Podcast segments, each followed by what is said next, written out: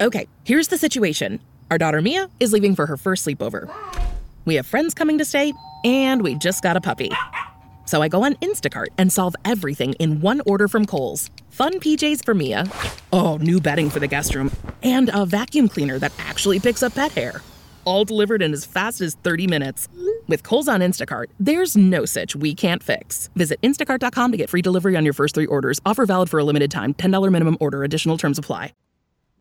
We love horror movies from the 70s and 80s, and we watch them for two days straight, and then we go write a book.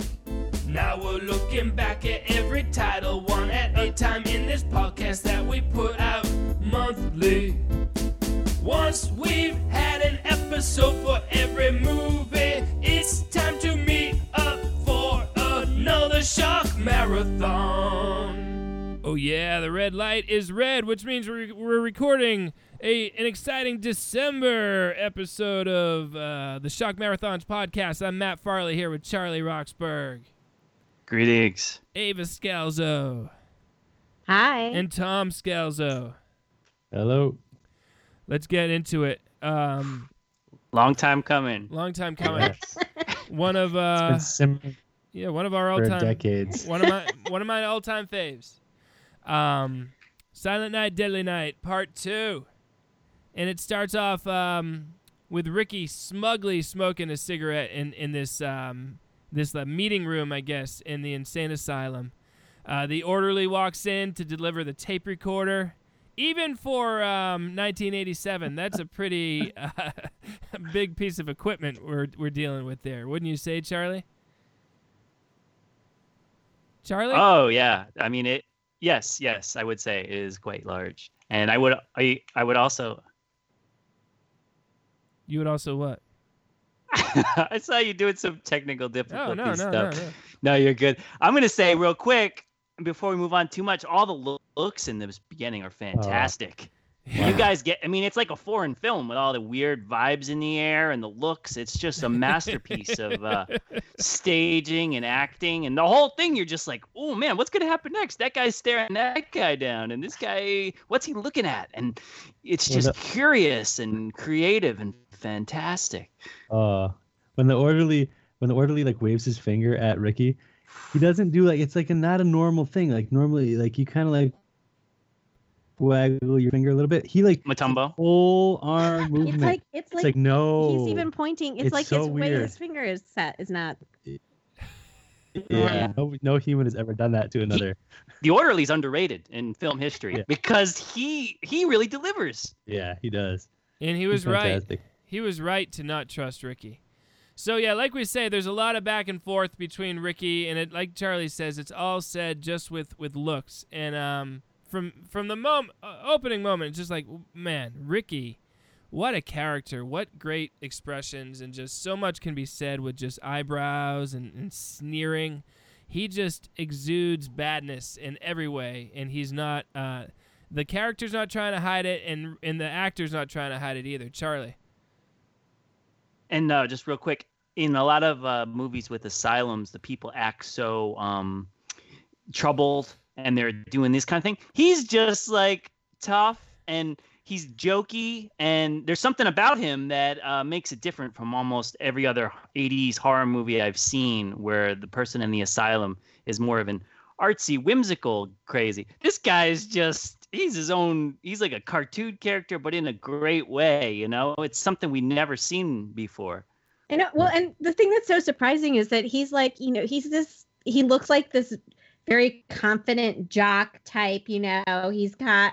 He's like big and brawny, and he's clean shaven, and he's got like the Yeah. hair that's perfectly styled, and so like, n- not at all. Like, again, I hadn't. So this is my first time ever seeing this movie. Oh wow! So I didn't have any context as to who this person was in the asylum, and I don't know that they say that his name for a good while there because it's mostly silent and lots of look exchanging. So at first I'm like, I don't even know where we are situated, right? Because it's this room, and then I figure out like, oh, they're gonna interrogate him, but I was like, but it's got it can't be pres- like he can't be in jail because he's got no handcuffs Mm.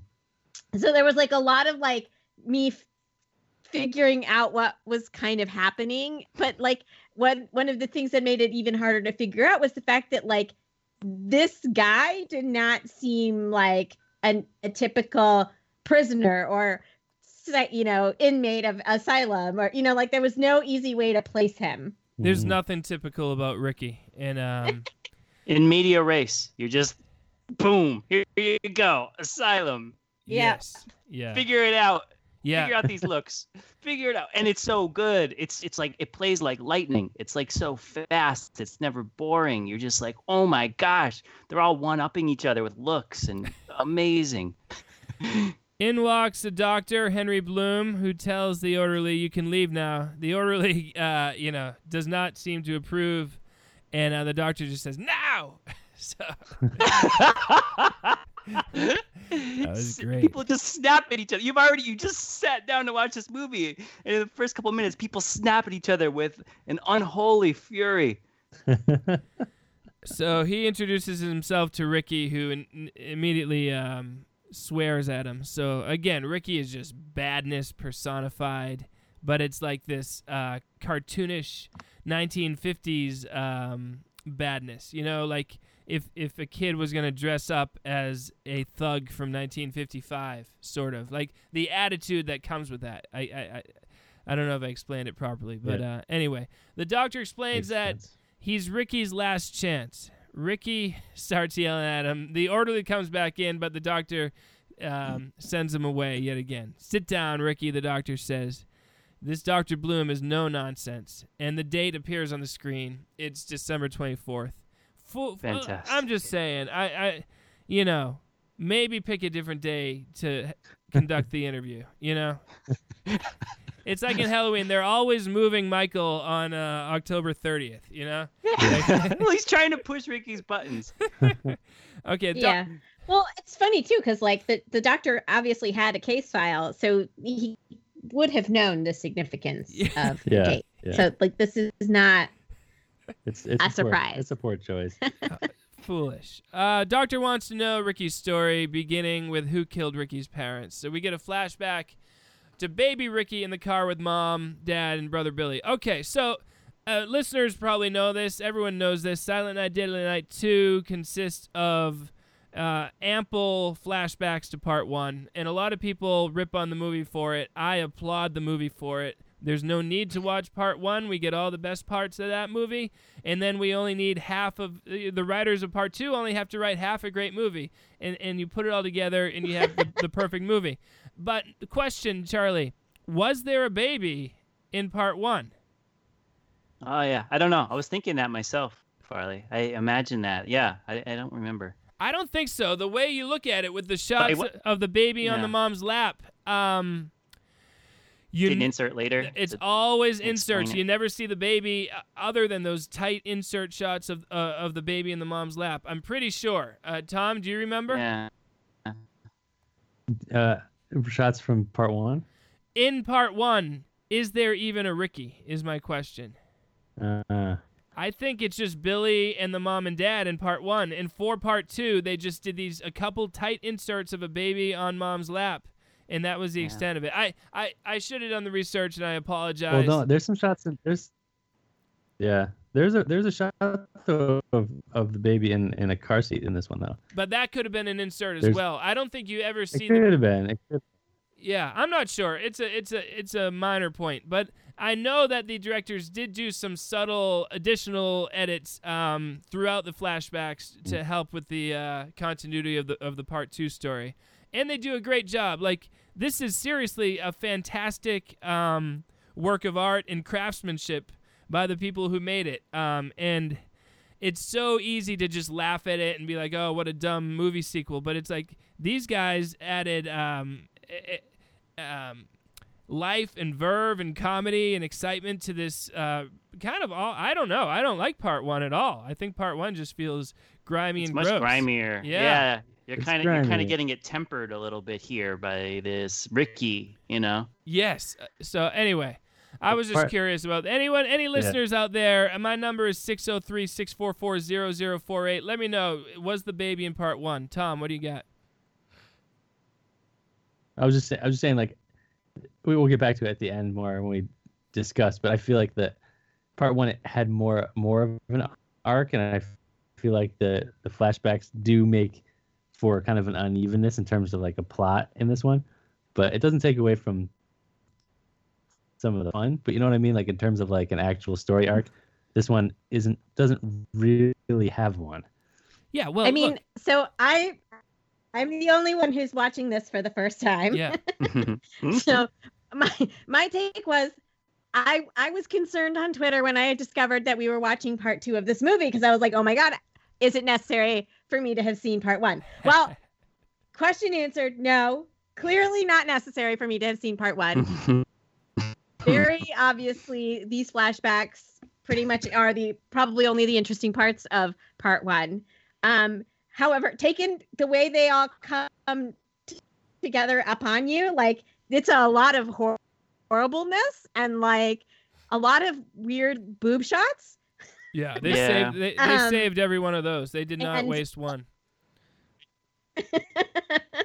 um, and I think the other thing that I mean, there's that. Then I, you know, like the other comment I wanted to make was regarding the continuity. It's like they maybe did an okay job, except that they did a terrible job with these characters' ages. Oh yeah, Um, and the age difference between Billy and Ricky. Mhm. because when you see them in the car at first, like Billy is supposed to be what seven, except he's Seven, not they like say. four-year-old, yeah. and then there's like a six-age-year age difference. So then when they flash forward to later on, where Billy is 18 or whatever, Ricky's supposed to be 11, except still looks like he's only six. So in a low budget movie like this, it's it's a little bit off, but it's kind of fun to feel your your buttons sort of being pushed. You could sense that they're trying to fix things, and it's kind of like, oh my gosh, that's fantastic. They thought that would actually work, you know. And sometimes it really does, sometimes it doesn't. And you're right. I, I didn't think a ton about the ages, except for the part where they show Ricky. And we're gonna get to this, but at 17 and then at 18, and they decided to use a different actor. One year later, that was crazy. And they actually go out of their way to say his age at multiple points. But you're right about those about the youngsters. That's it's a little funky, but I it's love- also yeah. uh, delightful. I love intermediate Ricky. And th- going way back to a point made by uh, Tom about story arc. Um, look, I mean, this is like changing um, plot. Plot at like story arc is an antiquated concept, is what I'm telling you, Tom.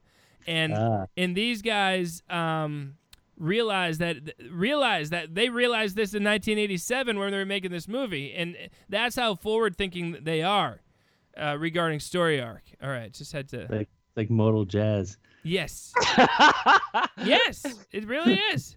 All right. Um. So okay, so uh, that was quite a tangent. Now let's focus on the plot. So that night they're still driving. In the middle of the road is a Santa by a, like a car that seems to ne- you know he needs assistance. A guy dressed as Santa. Wonder what this. I mean, this guy deserves his own movie too. You know, like yeah. but anyway, they pull over to see if he needs help, and he pulls out a gun, shoots dad, uh, rips off mom's shirt, and slices her neck. Um, so, I mean, so that that's what causes Billy, and I mean, we got to keep also factor in Ricky is telling this story. You know, in he was an infant when it happened. You know, so he he's just telling the story from what what he's heard from um, from Billy. You know, which is all this convolutedness kind of adds to the fun too. Like Charlie said, you know, like like you're like, wait, how does he even know any of this? You know? Yeah. And you get Yeah. even more of that later. Yeah. Yep. Okay. Uh, Doctor Nice. Doctor wants to know about Ricky's stay at St. Mary's Orphanage. We see, and again, all the stories he has are about Billy. You know, because that's what the flashbacks are. They already have the footage, so they got to show that. So we see um, Billy's Christmas drawing, and he depicted Santa being stabbed and a reindeer with its head chopped off. And Mother Mother Superior is, woo, no nonsense, huh? I mean, talk about tough love, Tom, huh? Yeah. Yeah, I mean th- these kids have, have had a rough go, and, and she's not helping. Uh, it- you know, at, at every turn, where it, just a, like a little hug or a little word of encouragement would have would have smoothed things over. It, you know, at, at every possible chance to make it worse, she does. Yeah. You know, it was only it was Sister Mary Magdalene who is the only only redeemable nun in that con. I know she was so caring, but uh, u- u- ultimately always overruled by by Mother Superior. Mhm. Uh so um, that Sister Mary Magdalene later tells Billy he can come out of his room after he's been sent to his room, and as, on his way out, he um, he he hears some moaning and, and sees two uh, two people involved in the physical expression of love, and um, this gives him flashbacks to when his mom was violated by Santa Claus, and then Mother Superior barges in and starts whipping the um, the lovemakers. So I mean, th- we're just adding psychological problems on top of psychological problems for poor Billy. I mean, the kid never had a chance. No, he really didn't. Um, And and then here we get the punish kind of, you know, instilled. It's gonna play out more, Yeah, like you said. it's but, not uh, subtle, not subtle. no. Nor, and we don't want it to uh, be. there's a nice connection in um, House on Sorority Row there too. You know, the the the den mother or the house Oh mother yeah, very good. Yeah. attacks the lovers, and then we assume Ah, her son is watching that too. Sheesh, good point. Yeah. Wow. Outside, uh, Mother Superior explains that those two were being naughty and were deserving of the punishment, and then she spanks uh, Billy because he left his room, even though the other nun said he could. Sheesh. Yeah, not cool. Uh, back in the present day, the doctor asks if Ricky has dreams. what does Ricky say? I don't sleep. That's right. oh, it's so good. It's like Arnold '80s like one-liners, but from the the B movie version, and it's just they're great. And then a great segue, but Billy had terrible dreams, which Mother Superior handled by tying Billy to the bed. Sheesh, the Huh. poor kid. All right, next we see Mother Superior forcing Billy to visit a guy dressed as Santa. and then Billy punches him and runs away. oh, bravo for that scene. The- The, staging and everything. The little kid throws a throws like a haymaker. Can I call Yeah. it that? He throws like Yes. a he winds up and it looks real and he connects with Big Santa's chin. Down down goes Santa. It's like It's good. wow, And, fantastic. and all of that was in the first movie. Yes, yeah. Yeah. Uh, From what I heard in the commentary that I, I listened to years ago, they did do a number of little inserts, wi- like the baby, I think, but definitely, uh, uh, you know, other because they wanted to tie Ricky into it, and I, I really don't think there's a Ricky character in part one. So like when they do that shot right. of like um, Billy dead in the s- in the snow or whatever. Then it cuts up. There's like a little jump cut before you see Ricky watching because there was no Ricky uh, initially. I think. Anyway, um, we pause so the doctor can put a new tape in the recorder. Again, I mean, just get a regular little tape recorder at the drugstore, and you Yeah. got like some 90 minute tapes there. Um, where you know, but anyway. Um, now we're gonna jump ahead to when Billy leaves the orphanage. Uh, Mother Superior got him a job at a local toy store where he's dressed up as Santa. Again, Mother Superior. I I'm I was about to sh- say she has the best of intentions, but is she is she evil? Like, does she Yeah. want him? Does she? What are her intentions, Tom? I I don't know. I mean, maybe there she's some psychological uh, strategy, you know, to make him confront his fears or something. But I I don't think she's that deep. You know, I think she's mean. She Okay. was just mean. Just plain Yeah. mean. Yeah. Wow. She's got problems. So then we see a little girl on his lap as he's dressed as Santa, and he, he whispers that he'll severely punish her for being naughty, which causes her to settle down a bit. And then the parents like, "Oh, he's so good with children." um, n- now it's a toy store uh, Christmas party. Um, two employees sneak into the back room to get intimate. Billy's still dressed as Santa and quite disapproving of what he sees. Um, Mhm. and then his boss says, "You remember what Santa does on Christmas Eve, don't you?" Just to you know further like hammer into poor Billy that it's time for him to go kill those people. You know, again he doesn't have a chance. So Billy goes to see what they're doing in the back room, and he sees that Andy is being way too aggressive with the lady. He tears her shirt off and starts forcing himself upon her. So what does Billy do? He strangles the guy with a string of Christmas lights. And um the woman not appreciative at all, huh, Charlie? No, no, no, no. She doesn't. You know that it, it colors when we see uh, the later scene where the woman's Right. appreciative. It's it's uh, Yeah. a nice yin and yang there. But no, she's not appreciative, and then she uh, pays the price. Yeah, so he kills her too. Um what, with a crossbow? Is that right? Uh, no, that comes later with. Oh, then he kills uh, another lady with a crossbow. What's the crossbow? The crossbow is a toy? Like yeah, a, a deadly toy that's next to like the He-Man. All right. Oh, yeah. He, just- kills the boss. yeah, he kills the boss. and- boss- yeah, they're selling this like incredibly deadly uh, toy at the at the toy store. Um, Good old days. Next, Ricky's story takes us to the home of a couple who are getting intimate on a pool table. So, just like keep this in mind. This is a story being told by Ricky. You know, of something that Yeah. happened to his brother. That Ricky again can only know from reading police reports at this point, right? yeah. Well, we will soon discover why it would be impossible for Ricky to not Yeah. have actually ever heard any of this firsthand from Billy.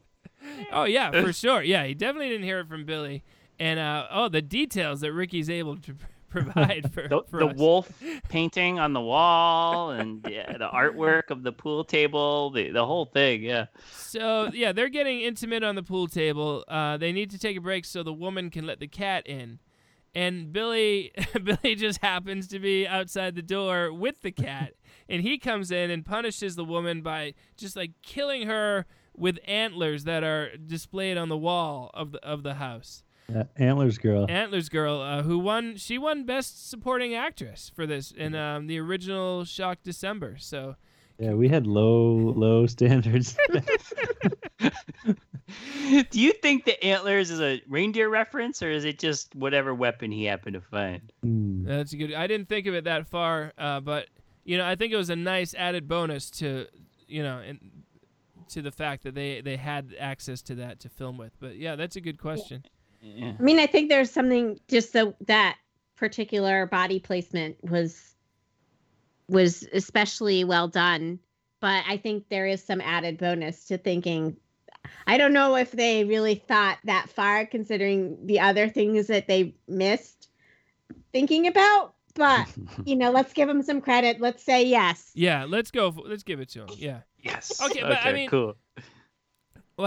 What's Billy do? Like, Billy. Okay, Billy went on the killing spree at the toy store. Now he's just like checking in each house until he sees two people being intimate. Right? Yes. Okay. Just, just. And it was not an attack either. When when when he apparently g- gained interest in them, really, right? I mean, at least at the I don't know how was long he was there consensual. for. yeah, but- it seems it was consensual. Uh, yeah, there's just no. naughty. Billy is. Yeah. He's he's uh totally um lost it. he's off the rails. Yeah. All right. So then the guy comes up, finds uh, Antlers Girl on the wall. Uh, he hits Billy with a fireplace poker. Billy recovers and kills the guy, and throws him out the window. Um, so then Ricky's story, Ricky's story then extends to the local police. I like to imagine that he like, he's he tells the doctor the dialogue, like, and then the sheriff said to the, you know what I mean, like. Yeah. word for word. We watched two officers barge into a home and almost shooting an, an innocent dad who was dressed as uh, Santa. Um, you know that they saw Charlie. Yes. oh, why doesn't the dad know how Santa works? Santa doesn't Yeah. go into the kids' no. bedroom and then lurk over them. Santa goes down to the tree and leaves the presents. Yeah. So it's they- it's a real cheat because Yeah. that the that the whole thing would be to not like wake up the kid if you're Right. if you're trying to do this whole thing, and also not to like, you know, Yeah, creep you don't- over. yeah. yeah. Or if he wanted his daughter to see someone dressed as Santa, I mean, he he could have just come through her bedroom door. You know, because Yes. You know what I mean? The the window's completely unnecessary, other than for the sake of the, to, so the cops would see it. You know? but it's kind of delightful. Again, I knew I knew they were in the wrong, and I and I liked it kind of. I thought that's so they just they didn't think they or they and or they didn't care, nor do I really right now. Yeah, it's fine. Now, okay, now Ricky's story. Mind you, like you have to remind yourself periodically that all of this is Ricky's story. It it, it gets into the, the details of a uh, a little feud be, be, between some some uh, sledders, and um, so there's two guys who are ready to go sledding, and um, and then two bullies show up, um, Bob and Matt, and they take the sleds from the two guys. Wh- And which turns out, so I guess presumably Billy's watching this and thinks they're naughty for having done that, right? Yeah. Okay. Right. Yeah, Yes. they're bullies. He Yeah. says something about not liking bullies or bullying Right. is not nice or he says something Yeah. He's, yeah, he's he's the the moral compass. allegedly. so now one of the bullies um, is going to go down on a sled, and uh, uh, by the way, I mean talk about In the age. history of bullies. yeah, I know. Yeah. Age discrepancy too. I mean, the the type of argument happening between these four guys and the fact that then they go sledding, they they should all be 11, right? Like not Yeah. yeah, but they all Yeah. look about Yeah. 25, right? exactly. That was also very problematic. Yeah. And they just happen to be wandering through the woods in the middle of the night. Like, hey, look at the I want to go sledding. Let's get those sleds. Yeah, and and Billy happened to be there to witness it too. In the woods. and one of them says, "What if I hit a tree?" And then the, the other bully's like, "Just go." So then, Yeah. so then the other bully though. follows and gets his head chopped off, and that's when Ricky says Billy hated bullies. Yeah. Um, then we see Sister Margaret discussing the case So with just the you police just remember like like you just picture Ricky and Billy like sitting on the porch j- sipping lemonade like and then there was a time that I went into the woods and, and chopped this guy's head.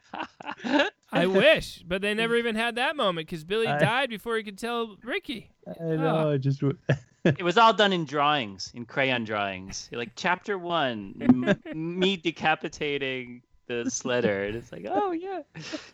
Okay, now Billy makes it to the orphanage. Oh, or we think.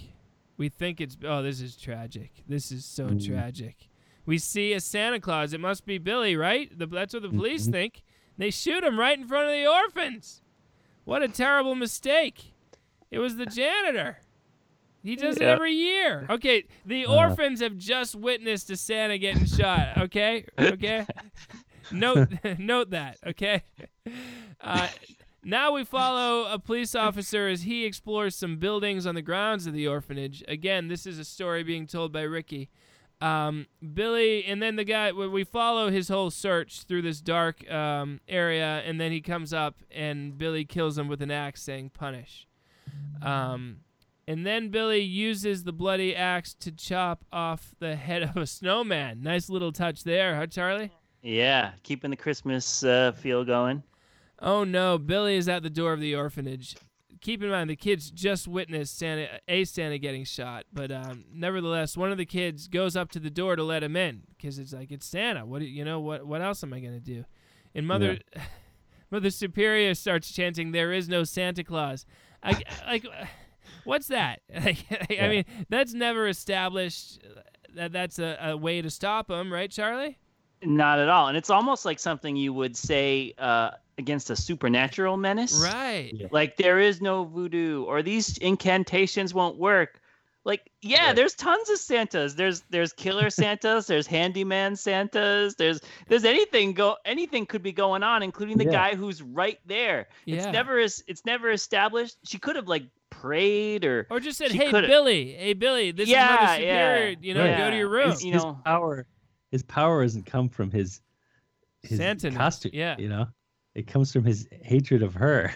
yeah, yeah. it's the that the I mean, when you think about it, what he is doing is basically an extension of her evil, right? Like she is the one who has like throughout his lifetime yeah. clearly um reinforced Yeah. the idea that any sort of sexual or sort of wrong-headed behavior is punished with some sort of physical like beating or you know like and so yeah okay he maybe takes it a step further with the murder part but It's like it's extension. kind of a natural progression right like Mhm. So Yeah. now the poor orphans have to witness another Santa. This it feels like it's like 20 minutes later, and the first like the orphans are fine after the first Santa getting shot. They're back in the orphanage, you know, just kind of like playing around the tree. Yeah. And- Maybe another one will come with with presents. Let's let them in, you know. So uh, Billy's shot. averages. Uh, Sister Mary Margaret is that the the nice one? Is that the ni- Yeah, yeah? uh, She Mary- embraces the dying Billy. Yep. Who says you're safe now? Santa Claus is gone, and then we get a little shot of Ricky who whispers uh, "naughty." And again, I think that was added for part two. Um, now, now Ricky's story continues. So at this point, I don't know how many minutes in it is, but like we're no longer seeing clips from part one. At the, at this point, now it's it's just its own movie, and Yeah. um, I, there was 48 minutes left in the movie at that point. Okay. I, I wrote down. That's when it becomes Ricky's story, pretty much. Interesting. All right. Yeah. So I mean, and it's just like wow from then on. yeah. So according to the VHS, it's 88 minutes. So Alright. that was 40 minutes of film. yeah.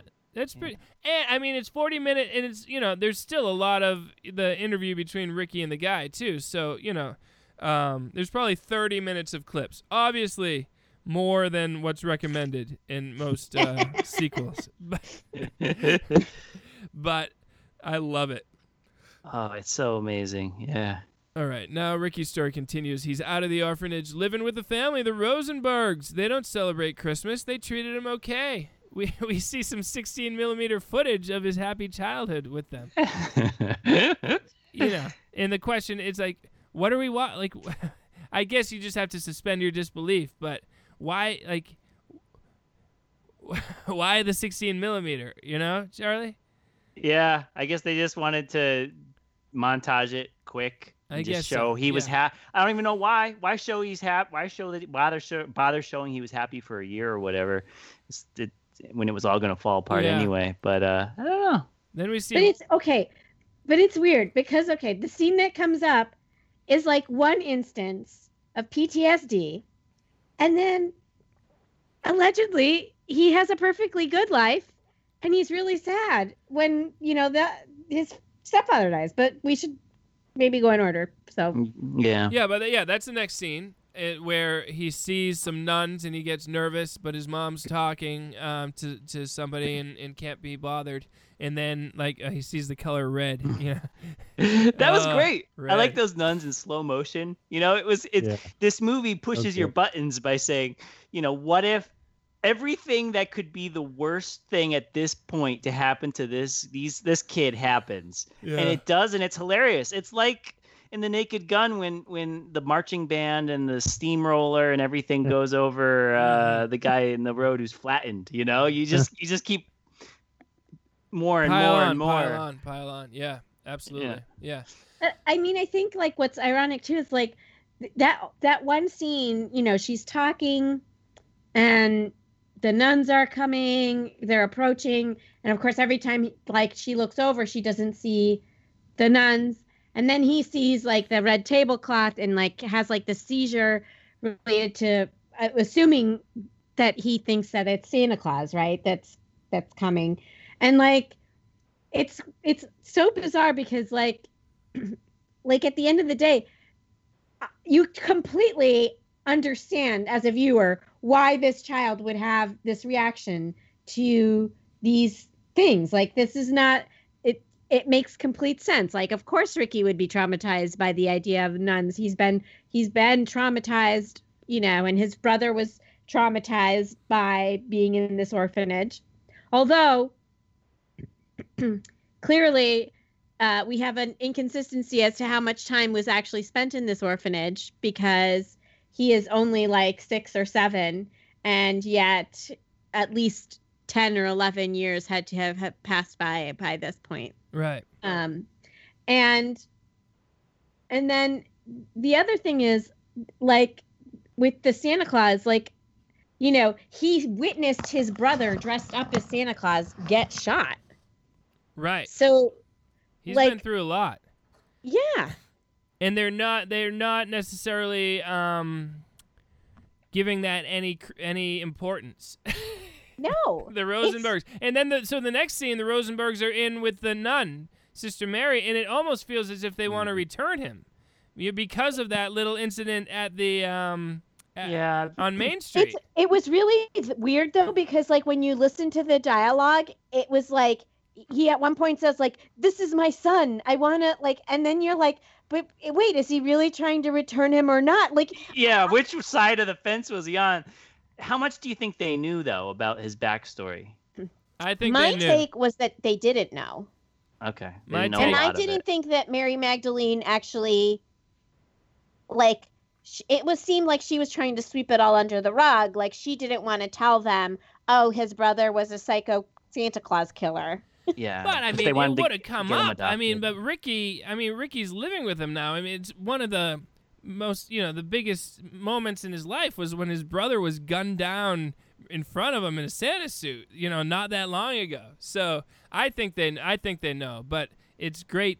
You know, it's something we can debate and we will debate for years. You know. the file could have been sealed. In movies, usually files are sealed. I love when files are sealed. Like, what can we do? It's I know sealed. but they don't expect Files. like wait file is sealed and the six year old will never speak of it again that's Yeah. what six year olds do All right, this is my favorite Ricky. Is intermediate Ricky is coming up. Uh, he's around 17. Stepdad has died. It's hit him pretty hard. And um, so what do we? We have baby Ricky. We have eight-ish year old Ricky. Yep. A- And now we have intermediate Ricky. Um, Yeah. you know, wh- whose age is so close to mate like adult Ricky that just have adult Ricky's hair be a little different, you know? But no, they got a, a different guy who looks very different.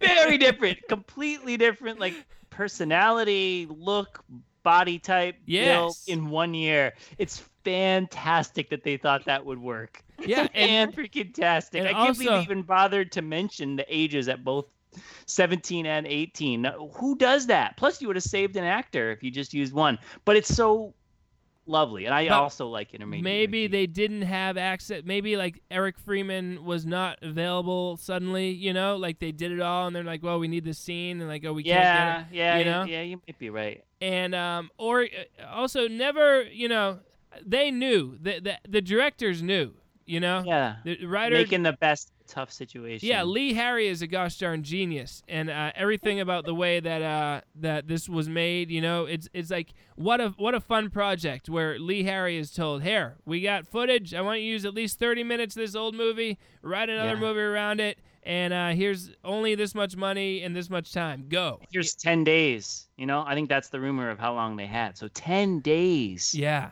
and he made a gosh darn Peak your masterpiece film. Yeah. Man. All right, so yeah, Mr. Rosenberg's dead. So now Ricky tells the doctor about how he's about to tell a story he's never told before. Ooh. Yes. The doctor's like, oh, really? uh, he's out in the woods taking a walk, Ricky is, uh, holding a tree branch that's slung over his shoulder casually. Did you guys notice that? yes. Yeah. I thought, what is he? Is he is he like a hobo? You know, is that like a hobo stick with the. Yeah, Yeah. that was weird.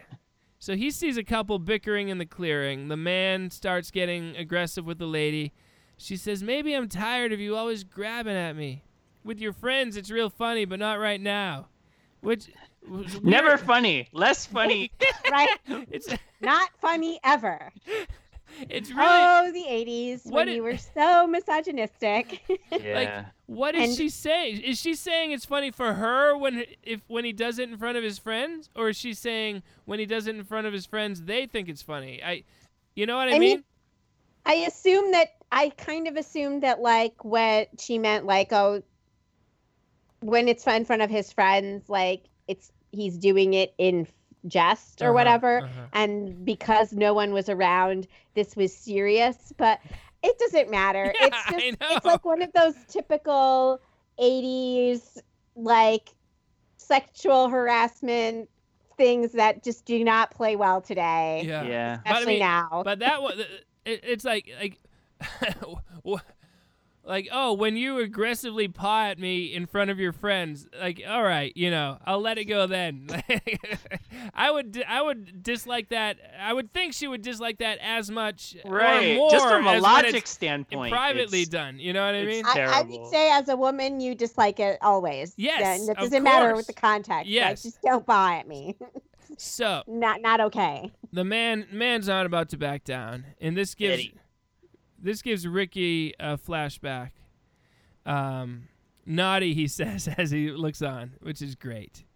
Naughty is is, is fantastic every time. it's. Yeah. After the girl fights back a bit, the guy decides to go get a beer. Ricky has slipped into the guy's jeep, um, unbeknownst to the guy, and he runs over him multiple times, like forward, reverse, forward, reverse. And um, in, so funny. in this woman, That's when it becomes sublime yes, because it's forward reverse. If it was just one, if it were just once, it wouldn't have been great. That's a good point.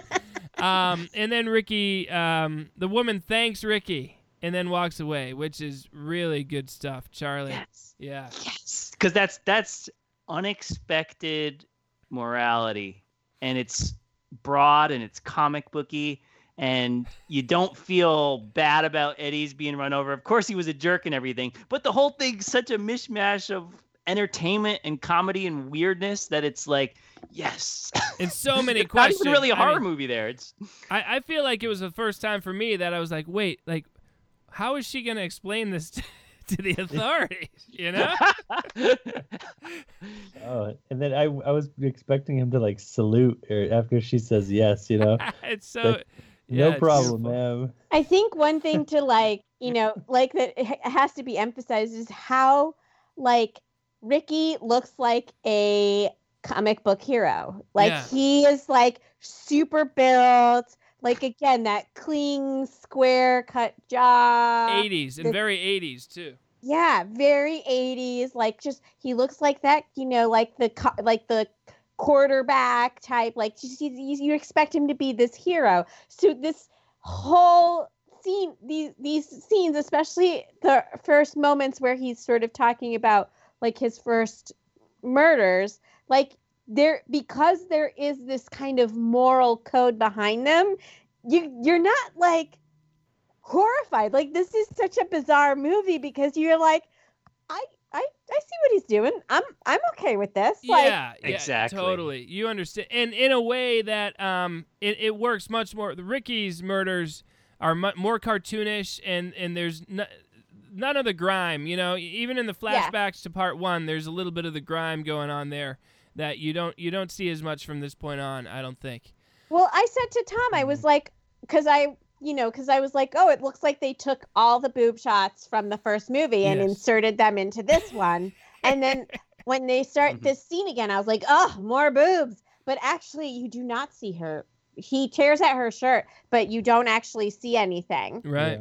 Yeah. And I was like, oh, so like you suddenly get this like you can see the very clear sen- like the different sensibility mm, part of the 1 versus of the part two 2. between the two films. Yeah. and I'm sure it was an edict too from the producers. You know, every second of nudity is being um, recycled for part two. You know. yeah.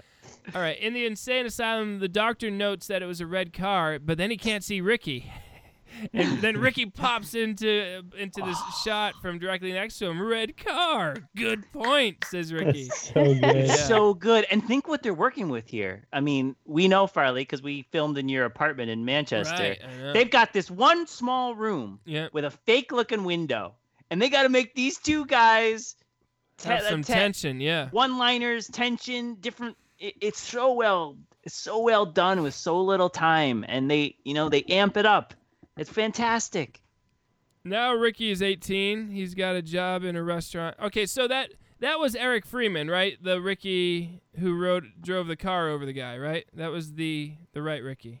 No, that's No. the intermediate Ricky who drives the Jeep. Really? That's intermediate Ricky? Yeah. Okay. All right. Interesting. Yeah, it's funny. You know what's funny about intermediate Ricky? Last thing, I think he has a little lock of his front hair dyed blonde. Ah. I And could does- be wrong, but Eric- that seems like he seems so much more like a of a of a sensitive type person versus like how Ava's been mentioning the uh, football type of Ricky to come. But no, the first moment we see Ricky Eric Freeman is when he says, "I had to get a job. Yeah. My mom wouldn't pay for college," and he comes out wearing that white T-shirt in the alley, and it's Yeah. just like shorthand for first job. yeah. You like you come outside and you've got like your sleeves rolled up and you're like into an alley and it's perfect. It's Americana. While he's taking out the trash at this first job, he happens upon Rocco, who's beating up a guy who owes him money. Rocco states that he hopes the guy doesn't even pay up on Monday because he enjoys roughing him up too much. Then, um, oh no, Rocco, he pulls out a red handkerchief to wipe his face, and um, then he bumps into Ricky and tells him, "Get out of my way." So clearly, that's going to set off Ricky. Um, you know, uh, Ricky throws him into a pile of trash, and then he stabs him in the stomach with an umbrella, right through the Yes. stomach with the umbrella, and then pops open the umbrella on the other side of him. Ah, what a moment in film history, huh, Tom? It is. Nice. It is a very good moment. it's it, it's it's I love it, but it's dubious too because it's not Christmas. The umbrella's multicolored, and then after that happens, it seems like they wanted to work so hard to have it rain Yeah. right after the stab, so they're like holding on the body. Then the rain comes and it slightly washes the blood, and I'm kind of like, what's the? It's not incredibly poignant, but it's hilarious too that they tried something like that. You know. Meanwhile, back at the loony bin, the doctor's all worked up, sweating, uh, wiping sweat from his brow with his, with a handkerchief um, that has a red letter Ah. on it, which he quickly uh, gets rid of. Um, he's he's about ready to leave now because these two murders weren't previously known. Charlie. I just give you props. I didn't re- re- recognize that red thing. I thought, oh, I just thought it was a letter, and also I didn't recognize the bandana being red. I just, uh, I know Ricky doesn't like red, but I, I forgot about these littler ones. I didn't notice that either. Yeah, I wasn't fixating on that. Nice. Ricky is taking control of the interrogation, ladies and gentlemen. Tell me about Jennifer, says the doctor. Uh, Ricky initially refuses to talk, but then the doctor pulls out a headshot of Jennifer.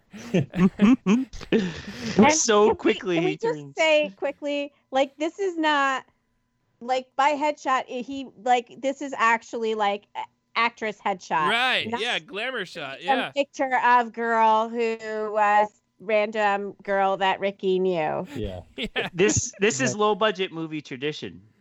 You, it, it is because they don't want to waste money on photos or prints, as- so they just use the actor headshot. In you, one could write an essay on it in a in a in a future book if one so desired. I hope one does. all right. Um, so Ricky, um, the the picture's all all he needs to get back to the story. She's the only thing I ever cared about. He says. They met when uh, she hit him with her car while he was on his motorcycle. But how could he be mad at her? She was a knockout. That Meet cute, yeah. the like a logistics, Hallmark movie. Yeah, the logistics of that at times I'm just like, man, this some serious damage uh, should have happened. It, it feels, but, Yeah. but they're just in love. Just Love gentle- conquers all. bump. We see shots of their love affair, including some slow, artful shots of, of the consummation of that affair. Uh, that was my first time, says Ricky. I thought it was Jennifer's too. Huh. That's gonna be a problem. Now they're at the movies. This is the extent of their love affair. They Uh, meet. the movies we- magic. Movies. I mean, the movies is the most we see of Jennifer. All we otherwise we just see them making love, meeting, and then um. Motorcycle ride. That's kinda like a montage, right, yeah. all right, good. Now they're at the movies, which um feels Oh. very much like it's a screening room, right? Like they Yeah. had access to a, Yeah. a tiny. Not that good. It feels it feels smaller and weird. no, but it's lovely, man. I mean, it, it's like they had they had four extras. It's like something we would try to do. They had Yeah. four dang extras. They never show reverse, as far as I know. So you're not seeing the screen or like the trailer. That's you know the audio Yeah. and everything. It's so cheap, but it's so it's so broad and simple, Endearing, endearing. Yeah. I really like you, Ricky, says Jennifer. You're different. I don't know what it is. They're about to kiss until the jerk, um, a few seats behind them, starts mocking them. And then she tells him this is the story of a guy dressed as Santa who kills people. So And Ricky Vicky goes, Uh, "What? It's his reaction fantastic. So great. It's so sophisticated. the, yeah, but it's so it's so comedy. it's perfect. Like, cause it's not even like acting, cause it's it's what anyone would do in that situation. You know, like what? There's no way that that is true. Yeah, it's brilliant. I kind of enjoyed the fact that I was like, oh, so like this movie that has basically aired clips from the movie about the killer Santa is now also mentioning the movie about the killer Santa. And like I'm like it's eh, you know clearly they were watching going to be watching Silent Night Deadly Night, right? Like there's no question. Yeah, the levels. Yeah, the, lots of levels right there in uh in terms of Good, good sense of humor. yeah. Lots of levels. It really is. I give I him mean, so much what- credit for a movie like this. You don't expect that. Right. I think one of the things that makes like the what redeems the movie cuz the the first half of the movie with all the flashbacks like you definitely see how like the first part was probably a lot like grimier, less fun, Yeah. you know, hmm kind of kind of like mostly uh, all the things are kind of horrible and horrifying and all the characters are kind of horrible and horrifying but with part 2 like the the humor and the like and i think also just the like lighting in the second half of the movie is so much brighter Yeah. and like you know the characters are all kind of cartoon characters and so you kind of you come off of it like you're you don't feel like dirty having watched this movie. Exactly. Yeah. Yeah.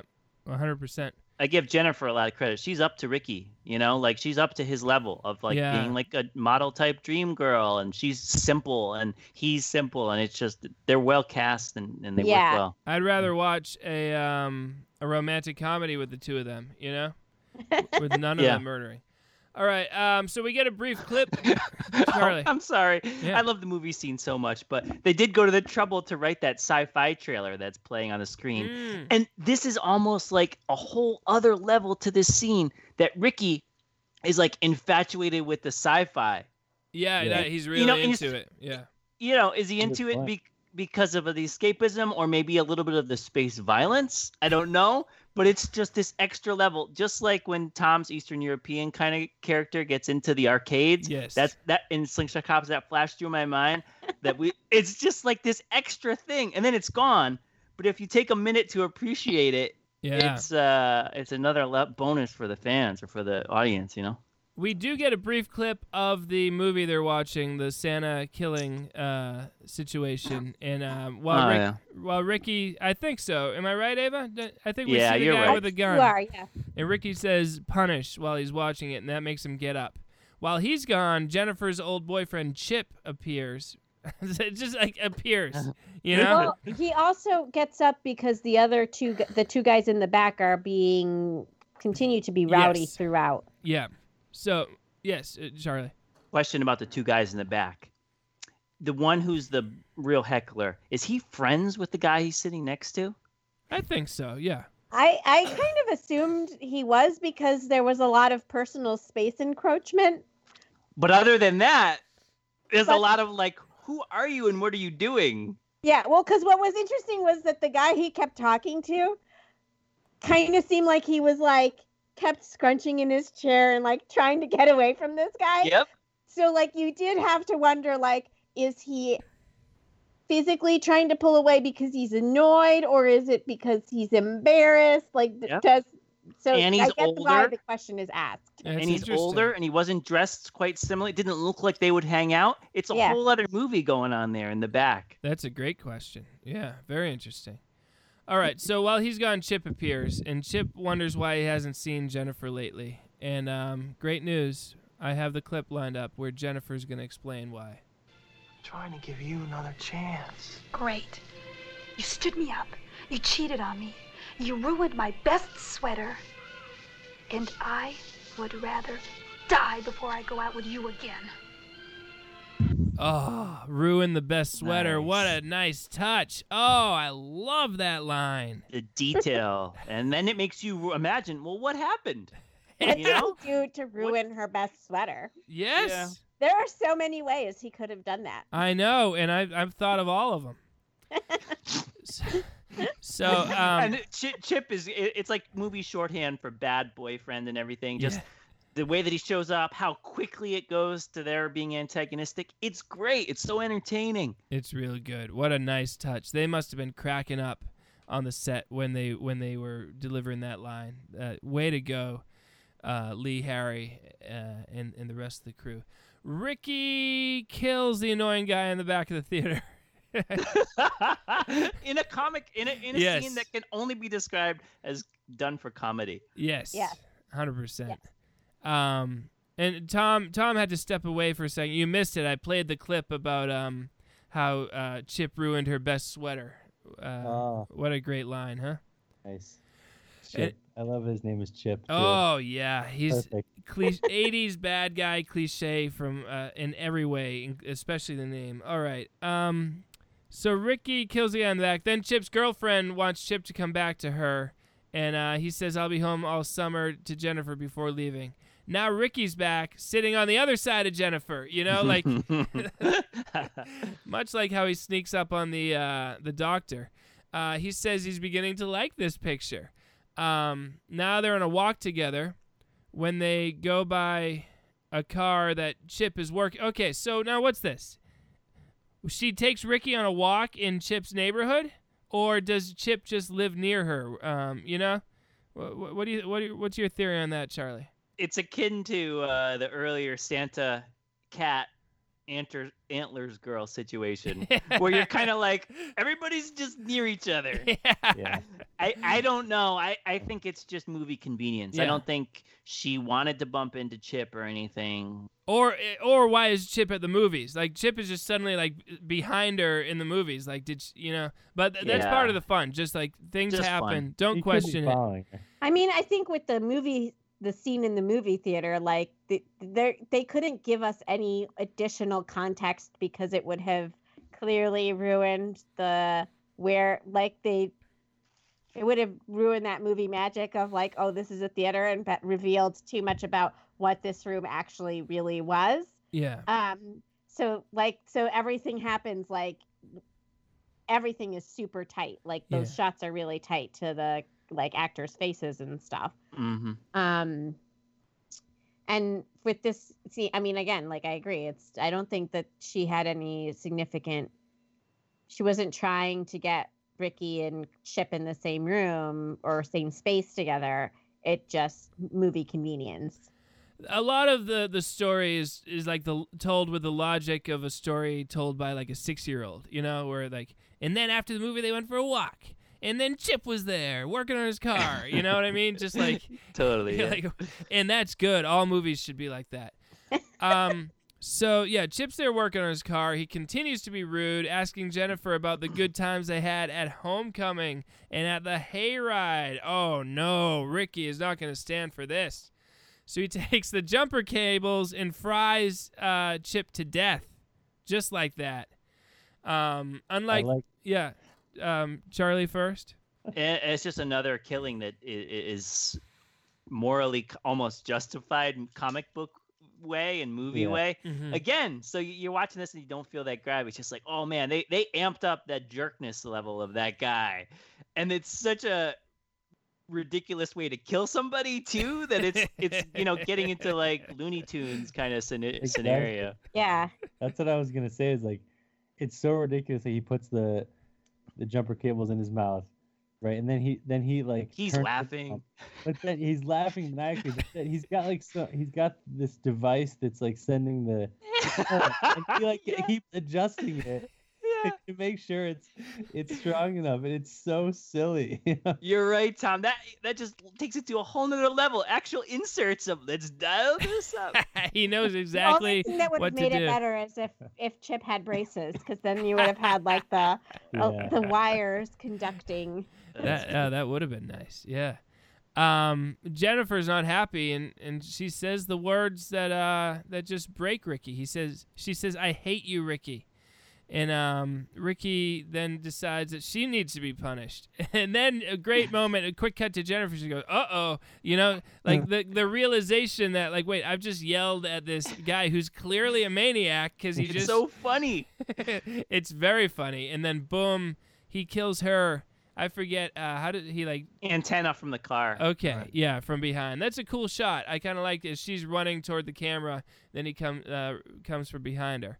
So again, in the same way that Chip just appears behind her seat at the movie theater, you know, a police officer is just there suddenly, you know, um, and he says uh, he tells Ricky to freeze.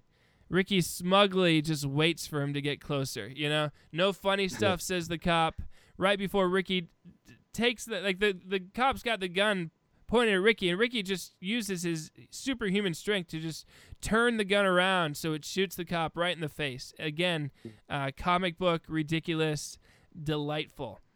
It's like police police work 101 is don't get close enough so they can take the gun. Yeah. yeah. Now Ricky is in full psychotic mode. Oh my god, and it's so much fun. The movie reached it this crescendo here. Yes. It's oh, just like some guy. every, This is like everything you murder ever wanted. montage. It's amazing. some guy comes out to see what all the noise is, and Ricky just shoots him. You know. then another guy's taking out his trash, and one of the great moments in film history. Ricky goes garbage day, and then shoots him through the the trash can, and boom, that guy's dead. Now, now at that moment, um, I think before the shot happens, or uh, either before or after, on the VHS version, um, you can clearly see the whole the whole crew in the background, right? Tom and Ava, did you guys note? Uh, yeah, I do remember that before. Um, I didn't actually catch it this time, but I remember that. Did you see it, Ava? post- Did you see the the crew?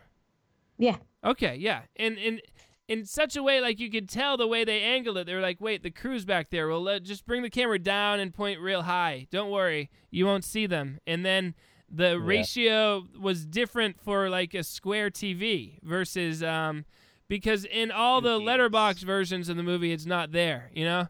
And I Yeah. miss although I did I thought I saw one piece of equipment. Did you were you looking for it, Charlie? Was there one piece I of was looking for it, and I, I don't. I the only thing I saw that I thought was kind of funny was the cones that are there for the the, the work area, like the safety cones. And I mm. thought, oh, is that filming equipment? But I guess they were trying to play that off as construction equipment. But you know, they're filming super fast. Ricky's walking down the street. They're pulling focus on him. He's turning. They're dollying. There's a lot going on right there in that street. So they must have said, "Hey, you could set up your craft service table back there. You're clear." Yeah. and then they had to try to make it work.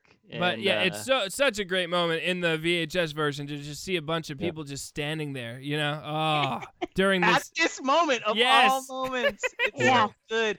Oh, Ricky Unleashed. Yeah. Uh, just I, I mean, I cannot stress enough how like I've seen it so many times that I'm a little desensitized to the greatness of of this these moments. Ava, I mean, what was going through your head?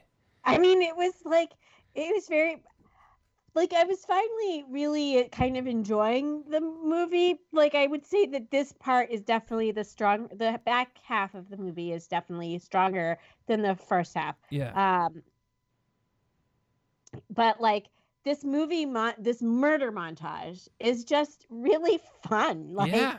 for a horror movie like and it's in one of the things is like i don't necessarily love things that are too super gory like i am not the kind of person who's going to love saw or those movies that are like torture horror stuff i don't enjoy that so these kind of like quick boom shot deaths are like you know where i kind of enjoy those more like i'm like okay dad like i don't need to think about these people suffering No, it's like You know, Wiley like- Coyote getting an anvil Yeah, dropped on yeah. him. Exactly. Yes. So Guy walks out fun. his door. Hey, what's going on? Boom, and then he's Ricky's laughing, and you're like, okay. It's the Ah. tone is tone can change everything, and also I guess like you said, the visuals too. You're on to the next thing. and You're it's not yeah, it's bright. It's the middle of the day. You know, I like that it's the middle of the day. You you know, yeah, everything about it is He's just laughing. It's inspiring and delightful. Yeah. All right. Then a little girl rides her bike up to Ricky. Is he gonna kill her? No. Um, then Ricky shoots an oncoming car, saying "bingo" when he when it like hits like the engine or something, causing the car to then go up a mound of dirt. And and does it flip over? I can't remember, but it starts burning. I mean, just yeah, and then it explodes, and it's another red car. These- oh, is it? Oh, I didn't pick up on that one. chips. Nice. Uh, and uh, it's uh, i mean i you know it's like the whipped cream on the sundae just keeps coming there's all this going on then you get a car flip with an unbelievable explosion it's oh so much fun. Then uh, then he just walks right into the police barricade, which is just just there, you know, like the logistic. I don't understand the the logistics of anything that's going on. Just suddenly something appears again with the logic of a six year old telling a story. Um, Mhm. and then the, the police barricades there, and immediately it goes from them be like, you know, drop your weapon to immediate as he's about to, he's putting it, um, turning the gun toward himself, and then they're like, no, don't do it, you know, and they- they're pleading with him so aggressively that it's like, guys, I mean, this, this, let him, do, let him do it, right, Charlie? Maybe it's for the best.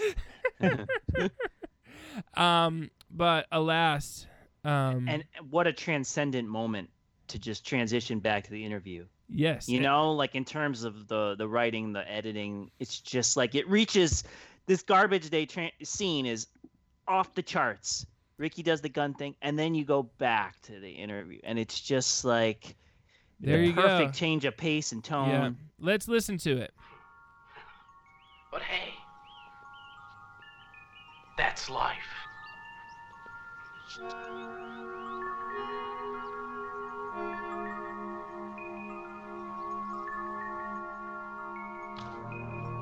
He puts the cigarette out on the photo sh- of uh, Sorry Jennifer. things worked out this way, Henry. You only wanted to help. I appreciate the effort, though. But between you and me, Doc, I know who's to blame. All right, so we and it's revealed that he's killed the doctor.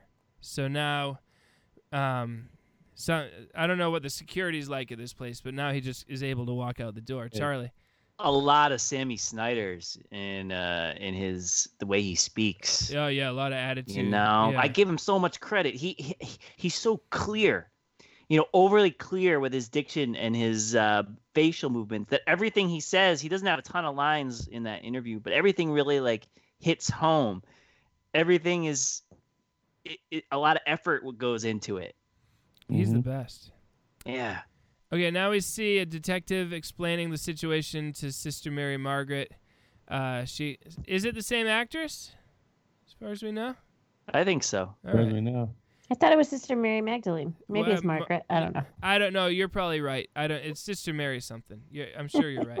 She explains that Mother Superior has had a stroke, and the detective says, uh, you know, he'd have to find her first. How could he possibly find her? And okay, do strokes cause like um half your face to turn into like um a demon face? Is that a thing? Anyone? Tom No. said it was the first instance of stroke causing leprosy Yeah. that he, he ever heard of.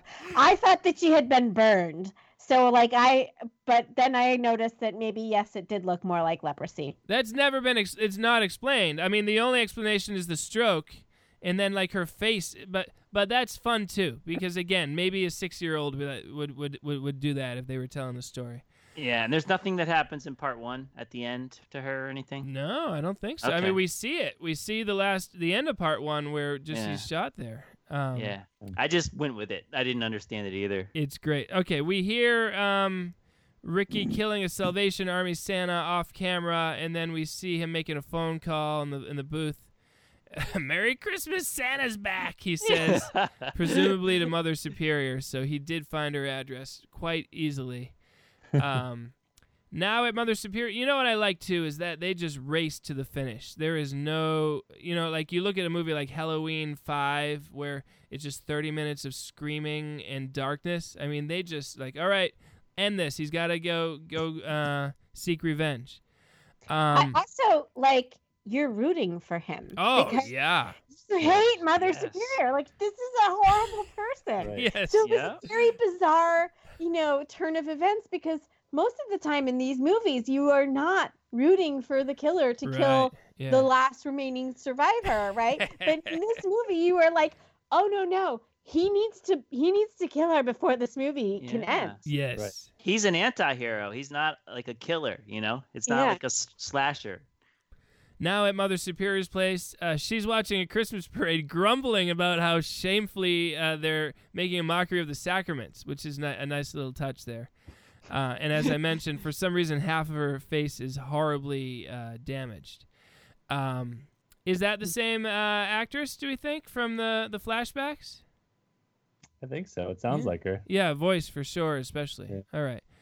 All right. Uh, Ricky goes up to her door, which is number 666. Yes. You know, a lot of odd questions. A lot of questions about that. Uh, he cuts through it with an axe and lets himself in. He goes up to her room. She fends him off for a bit, then he breaks through the bedroom door. He destroys the TV that's showing the Christmas parade um, as she tries to sneak away. Then she wheels herself to the stairs, falls down just before Ricky can get her. She wheels herself into the kitchen. Yes. And, he, uh, and he's really funny here too. He's going around because I, I wrote down Mother Superior. I've got a present for you. and he's just going around with the axe, and you're like, get her. This is fantastic. He's so and he's smiling the whole time. And she, she says, Richard, you come and face me, for I am not afraid of you. You are weak, just like your brother. And like your brother, you must be punished. She's going, I mean, the, there is no Santa didn't work with um, Billy, Yeah. so she's trying a different approach. Um, It's Ricky, like trying to talk talk, talk Jason talk uh, Jason in how in uh, Friday Part Two uh, Right. using using psychobabble or something. on right, yeah. Yeah. Uh, But he, here it's fantastic. I don't even th- think it makes an iota of difference to Ricky. No. oh, No. no, no, no. Okay, How so- great is that? the authorities arrive um, with uh, Sister Mary, and they find Mother Superior. Um, and Sister Mary goes up to talk to her, but um, her head falls off um, because she's already. So Ricky has cut her head off and then put it back on, right? Yeah. Okay. Just just Mhm. for the thrill of Yeah, he like staged it. thinking Yeah. about what other people would experience. this will give him a, a thrill. Yeah. The authorities. Um, then Ricky appears and he's shot down. What a tragic story. He's gone, sister. It's over. Says the cop as the nun looks beside her to see Mother Superior's head, which causes her to scream. And then, just for kicks, we get a shot of Ricky opening his eyes and laughing, and then a shot of like a hand with a knife coming at the camera just just for good measure, right? no reason for that, Charlie. No right? reason for that that hand and knife. I have no idea, and maybe no reason for Ricky to come back alive for a second. Yeah. I don't know. Is that is that just a temporary thing, or did they think let's throw it in there just in case we want to do part three, and we didn't want the last shot to be him totally dead? I, I Right, don't know. yeah, and there is a part Yeah. three, and Ricky's involved. Uh, we've seen it, haven't we? And I have Yeah. no, I have no Mhm. memory of it though. It's the one he's in the hospital and like he has his brain exposed. Remember? And he- Yeah. Dimly, like- yeah. I don't remember. Is Clint more Howard in than that one or in a different one? Is it Clint Howard? Yeah, isn't Clint Howard in one of them? yeah. I think he's Yes. in four. I think he's in four. All right. Anyway, um, like I said, this is one of my favorite movies of all time. It's really good. I was ner- I haven't hadn't seen it in a, in a while, and I expressed to Charlie that I was afraid uh, it was going to be grimier than I remembered. For instance, Slumber Party Massacre Three, one of my all-time faves.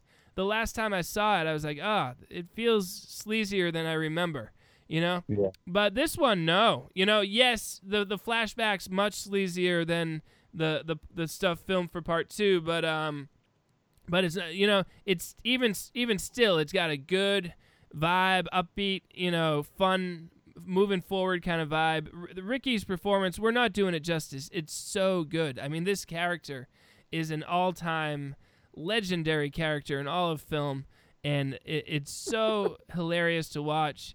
Um, and I I very much um empathize with the the job given to the filmmakers. You know, from from the little we know about it, it's like here's your task, uh, here are your limitations, see what you can do with it, and um, th- I think they were out- outrageously inventive. Um, e- and I don't even like to to you know take you know say well we'll give them points because of the limitations you know but I, I feel like all creative endeavors should be uh, done this way quickly and um, efficiently and and just uh, and and and um, boldly. Like I, I, you know, I can't say enough good things about Silent Night. this Deadly is Night like Part the Two. embodiment of marathon living. for Yeah, you. yeah, yeah. All of our movies are have. I mean, Freaky Farley. Oh, is you know it's the same exact structure as as Silent Night, Mhm. Deadly Night Two. Um, you know, watch Freaky Farley again, Ava, and you're like, oh, they completely What? the exact structure. Uh, Tom, give us your thoughts. Well, it, it- it's, good to bring that up, right? Because it's a, it's the same structure, but Freaky Farley is much more of a cohesive story, and that that's the thing. Like in my mind, you know, I remember Ricky obviously and all the moments of of glory, and just the the the fun vibe. But watching it with with Ava for the first time and trying to view it as uh, a film from end to end, like with a story, Mm-hmm. it it's it's less uh it's- it's- Satisfying. It's, less cohesive and yeah, satisfying than Freaky Farley would be, because it doesn't it doesn't really as a whole like the parts are great, but as a whole it doesn't really make a lot of sense. Right, because we had control over what happened in the flashbacks. is- Right. Yeah, and what's lucky for them is it's the second half. Right. And in, in any movie, if you have a really good ending, you know that's what you you leave on that high. Yeah, and you get point. 40 minutes of Eric Freeman on the top of his game. Oh, there isn't a scene that's not memorable with him. Oh, There's no. not a throwaway, you know. Yeah. There's- and uh, and um, I think it was so far ahead of its time that people didn't even understand it when it came out. He thought he did a bad job, and people just thought, "Oh, this is cheesy." People have caught up to that kind of movie now, and he's you know a demigod. yes. You know, he's loved. Everyone loves this. And we saw it in its original environment. I mean, we saw this before this was a thing on the internet. We saw Yeah. blind rental from the video store. Right. So, um, you know, we we took it and enjoyed it then, but um even now, it just stands out among a lot of the movies that came out around its time, including others of this series, by being a lot funnier, a lot less grime. It still delivers like entertainment and you know, a little bit of that Christmas horror, but it just doesn't make you feel bad. Yep. Yeah. Yeah. It's um yeah, and it yeah, it never delves the psychology is always so on the surface. I mean, th- th- you know, they're not getting deep. The uh, red makes them freak out. You know, uh, Yeah. red and misbehavior and and and we're not even going to stick to that uh, that closely, you know, or someone taking out their trash, you know. So, you know, you know, Yeah. Ava, what are your what's your review so of this good. movie? So I think like it was hard. So like that first 40 minutes are a slog. Like it's it's I was like I kept saying to Thomas, so I was like no, so seriously, like this is all from the first movie, and he was like, "Yes," and I was like, "I don't understand why this is happening. Like, why, why is mm-hmm. this happening? Why am I rewatching this?" And you know, like there are limitations to that sort of flashback structure, which is further compounded by the fact that all these flashbacks happen to another character. Right, So yeah. I was like, I was, I spent the first half of the movie being like, I don't understand why any of this is happening, or why we have to rehash any of this, or why this makes any sense to rehash because, like, there is no, no reason for like, you know, when I mean, and this is a problem a lot of times with many flashback scenes is that who because there's a story that that a character wants to like that that the author or some someone wants to tell to insert to like explain something down the line or explain something about the current character but often times what they, they a lot of times they don't they they don't work because you you you are taking on other people's perspective because there's no way to tell the story with without those other perspectives Yeah. except that the character who is telling the story wouldn't actually have access to that perspective Yeah, So- I I think some of that. I think when once you see when you watch it again, and you know the heights to which the Ricky character will go, then you sit back and you watch the first half, just appreciating the subtleties of, of Ricky. You know, like just the way he delivers the lines and the voiceover, the the back and forth with with the doctor. Like those become even more enjoyable the more like when you're first watching it, Ricky isn't a, a titan of um of, of film yet. I, no I think. well because that first half it's like he's only there for those minimal scenes and then you're flashing back to all these other random characters who don't actually have a lot to do with the actual story that is Yeah, but- going to but happen in the present it's mild. It's pretty entertaining. It's the best parts of part one. You know, I mean, it, well, it's i mean i figured that out yeah. It's like it, it's like watching a small time magician try to fool you doing something, and you can see maybe the dove behind the little box, or you can see his trick, and you're like, "Oh, that's what he's he's trying to make me believe that that's happening. It's not working, but this is delightful." and that's the whole other level of this movie that you're like, "Oh my god, they tried to write another brother." into this scene and explain it this way. That is delightful. And it's like Farley said, the second time around, you know, you're just like, just wait for it. Just wait for the movie theater scene, for the date scenes. Just wait for it. And then Garbage Day, ah, ah. Yeah, Garbage Day is Yeah. something else. Oh my But goodness. yeah, I Even the guy before Garbage Day, I almost like him better now. Hey, what's going on? yeah, I know that guy. Yeah, that guy hasn't that gotten guy, his he's like way up, uh, you know, wearing a football jersey. He just comes out on his porch. Yeah. I definitely Ah. think though the movie does like take a turn. It kicks up a notch in its enjoyment factor as soon as we transition into Ricky's part of the story. Um I mean, at first I was still a little like uh when we got like younger Ricky and but then once we started getting to murder Ricky, it was all good. yeah, yeah. Yeah. And you know, I mean, most movies are boring. Most of the movies we review are boring for you know, an hour of the ninety minutes are boring. You know, like I, I, I Yeah. wasn't bored. You know, and, uh, and Tom, you know, Tom points out the the lack of a, a traditional arc, and yeah, but I mean. I don't know. I used to watch a local public access show that just showed clips of horror movies, and I was content. It would just show random clips for an hour. And in- in, terms of just sitting back and w- watching whatever, you know, I, I, I'll, I'll watch a few some of the best moments of Silent Night, Deadly Night Part One before Part Two starts. Forty minutes later, sure, you know.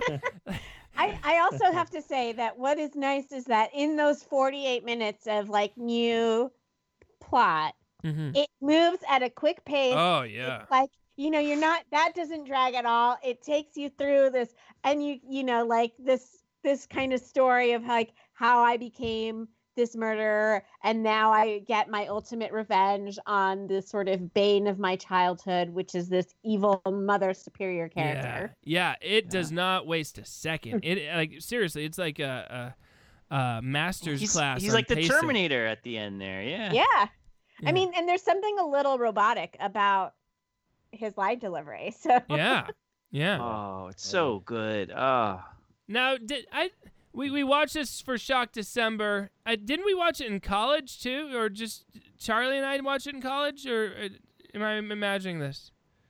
Did we watch it first in college? We I might had have. seen it. I had seen it already before part uh, before Yeah. December. I know that much, but uh, yeah, it's it's it's legendary. Tom, was that your first time when we saw it in in oh one?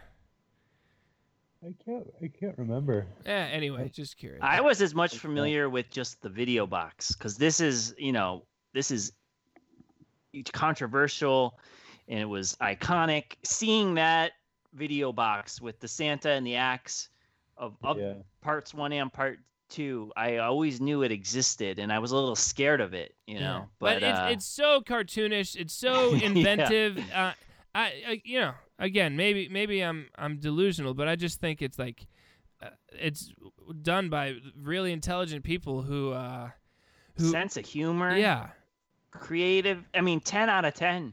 I, I'm trying to think of something to say that I'm like, I mean, there's nothing that's bad. It's just like, wow, I liked it even more maybe this time. Yeah. Maybe because I was doubly worried that I was like, oh, I liked it so much then, I might not like it that much now.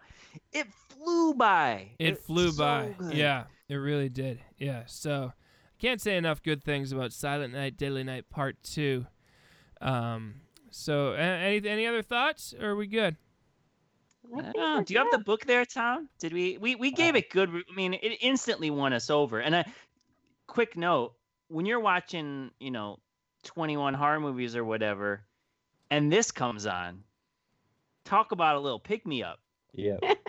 You know, Yeah. when you've got like dark scenes and unmemorable characters, and then you've got Ricky's rampage. Yeah, and Yeah. and it's and great. it's brightly lit yes. this is like another reason one of the reasons i like the mutilator too is because it's like a brightly lit Mm-hmm. horror movie for like a good chunk of time because there's so many horror movies where I'm just like I can't even see what's happening. Yeah. It's, it's so more dark. sophisticated to brightly light it just like psycho and you know it's the it- the simplest simplistic way is to think each shot needs to look spooky or creepy but that's not the thing it, the, the thing is seeing the woods for the trees you know it's it's not like you just want to have this shot's creepy this shot's creepy this is dark th- it's the whole thing you know and they uh they were brave and they just trusted it and did it Yeah, it is superb. Um, got I've I've sent e- fan emails to the director. You know, I I mailed him a DVD of Freaky Farley just because I appreciate him so much, and uh, he was nice enough. I think he wrote back once or twice, and then then the restraining order came. um, but anyway, God bless uh, everyone involved in this movie, and um, for Tom, Ava, and Charlie, this is Farley saying good night. Hey guys, it is Ryan. I'm not sure if you know this about me, but I'm a bit of a fun fanatic when I can. I like to work, but I like fun too. It's a thing. And now the truth is out there. I can tell you about my favorite place to have fun Chumba Casino. They have hundreds of social casino style games to choose from, with new games released each week. You can play for free anytime, anywhere. And each day brings a new chance to collect daily bonuses. So join me in the fun. Sign up now at chumbacasino.com. No purchase necessary. Group. Void were prohibited by law. See terms and conditions. 18 plus.